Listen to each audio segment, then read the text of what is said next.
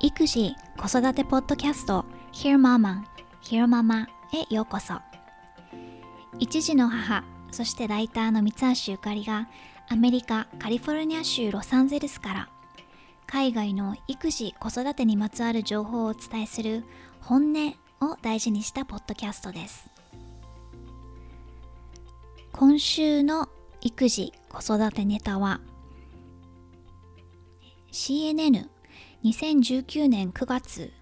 の記事を紹介したいと思います。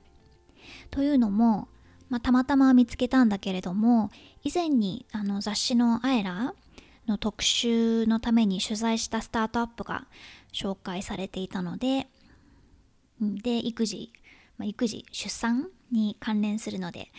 取り上げようと思います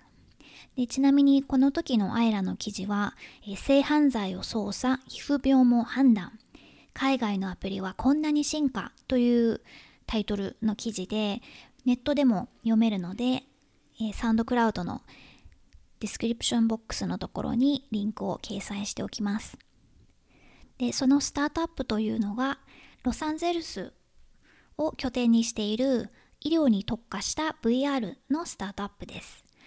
アプライド VR、Applied VR という名前で私が息子くんを産んだ非営利の総合病院もこのスタートアップに出資をしていて今現在サイトによると10カ国200以上の病院が導入しているらしいです。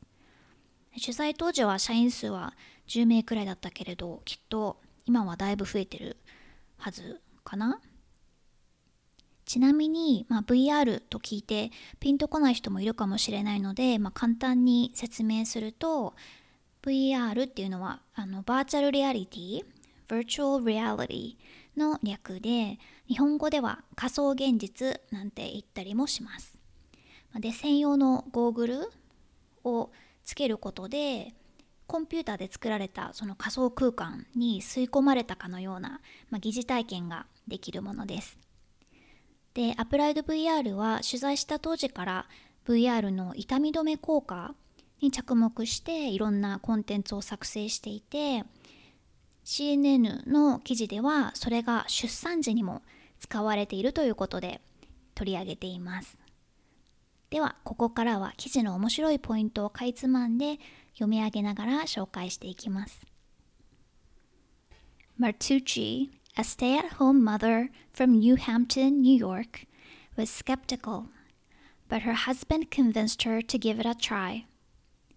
She put on the headset and was immediately transported to a beach scene where a soothing voice guided her focus and breathing. A couple hours later, which to her felt like much less, her doctor came to take the headset off. It was time to push. Soon after, her daughter was born.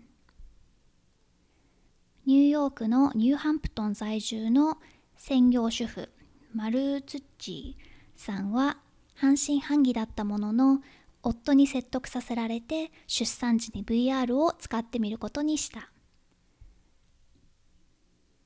頭にヘッドセットをつけると瞬時に目の前のビーチにいざなわれ癒し系の声に意識と呼吸を導かれた数時間後それはもっと短く感じられたが医師がヘッドセットを取りに来たいよいよ本格的に生きむ時間間もなくすると娘が生まれた The experience she recently told CNN Business was surreal She never forgot she was in labor, but the VR visuals and a disembodied voice helped her calm down and shift attention away from her pain. Nearly three years later, Mertucci is pregnant with her third child, due in October.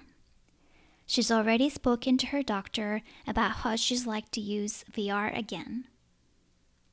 VR の体験はシュール、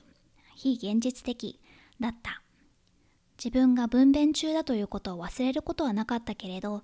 VR のビジュアルとどこからともなく聞こえてくる声によって気持ちが落ち着き、痛みから注意をそらすことができた。3年後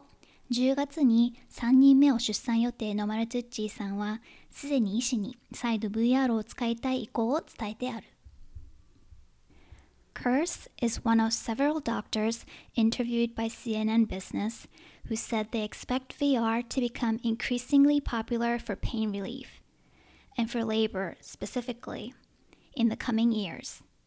One big reason Kurse suspects is a shift by U.S. hospitals and physicians to find non medical options for pain management in response to the country's ongoing opioid epidemic. 産婦人科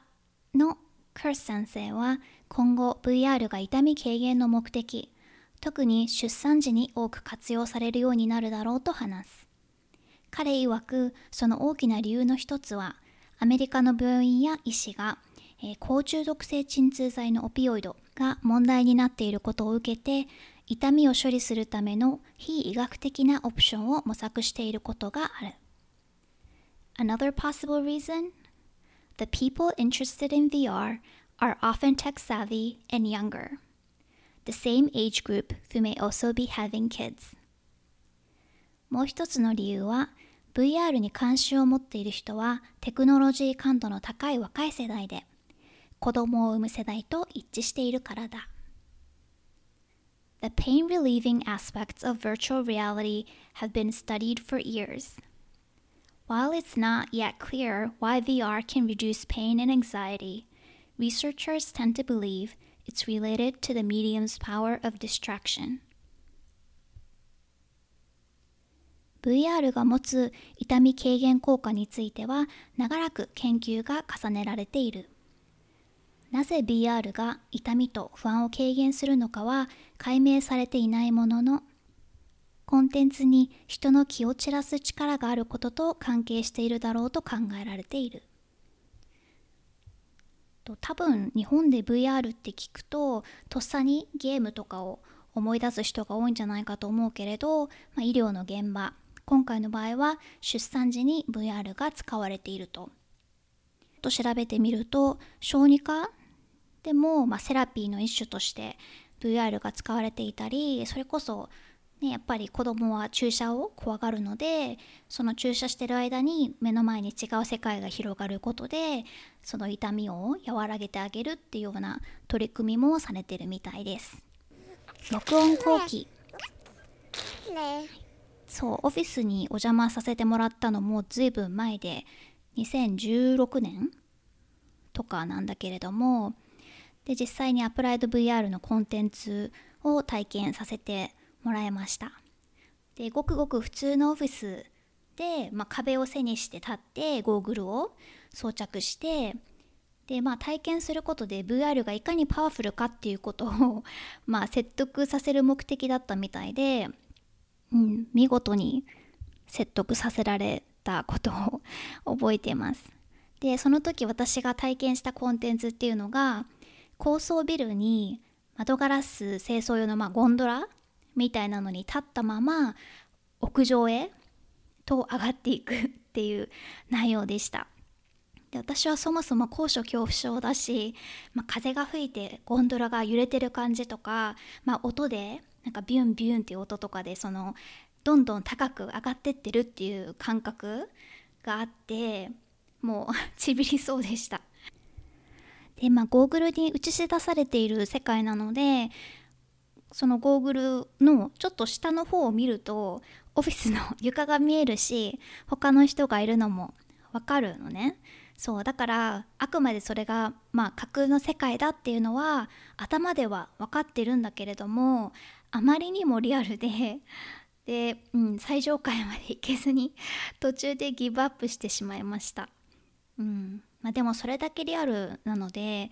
うん、CNN の記事にあったその麻酔を使わずに VR だけで乗り越えるっていうこのママさんの発言もわからなくはない気がします。はい。さて VR の話はさておき今回2ヶ月ぶりぐらいの更新になってしまったんだけれどもちょっと私が体調を崩していてうん、外出もあまりできない状態が続いたりしていたのでご無沙汰になってしまいました。状況はまだ様子見なんですけれど、まあ、精神的には元気だし息子くんも元気だし今回のトラブルで家族の絆が深まった感じがあるかもしれない、うん、途中日本から母親も遊びに来てくれてたので、まあ、たっぷりお世話をしてもらいとっても助かりました。息子くんも私やパパがいるとどうしてもね私たちに来ちゃうけれど、まあ、そんな状況もあっておばあちゃんと2人で遊ぶ時間も多かったので普段会えない分も距離が縮まってよかったかなと思ってます。でちなみに我が家は私が撮った写真や動画を全部 Dropbox にまあ月ごとに入れて日本の家族に共有していてで実家のおじいちゃんおばあちゃんに関しては孫チャンネルを使って写真なんか送ってます。で孫チャンネルを知ってる人と知らない人いると思うんだけどまあお家の形をした専用のデバイスを実家のテレビに接続すると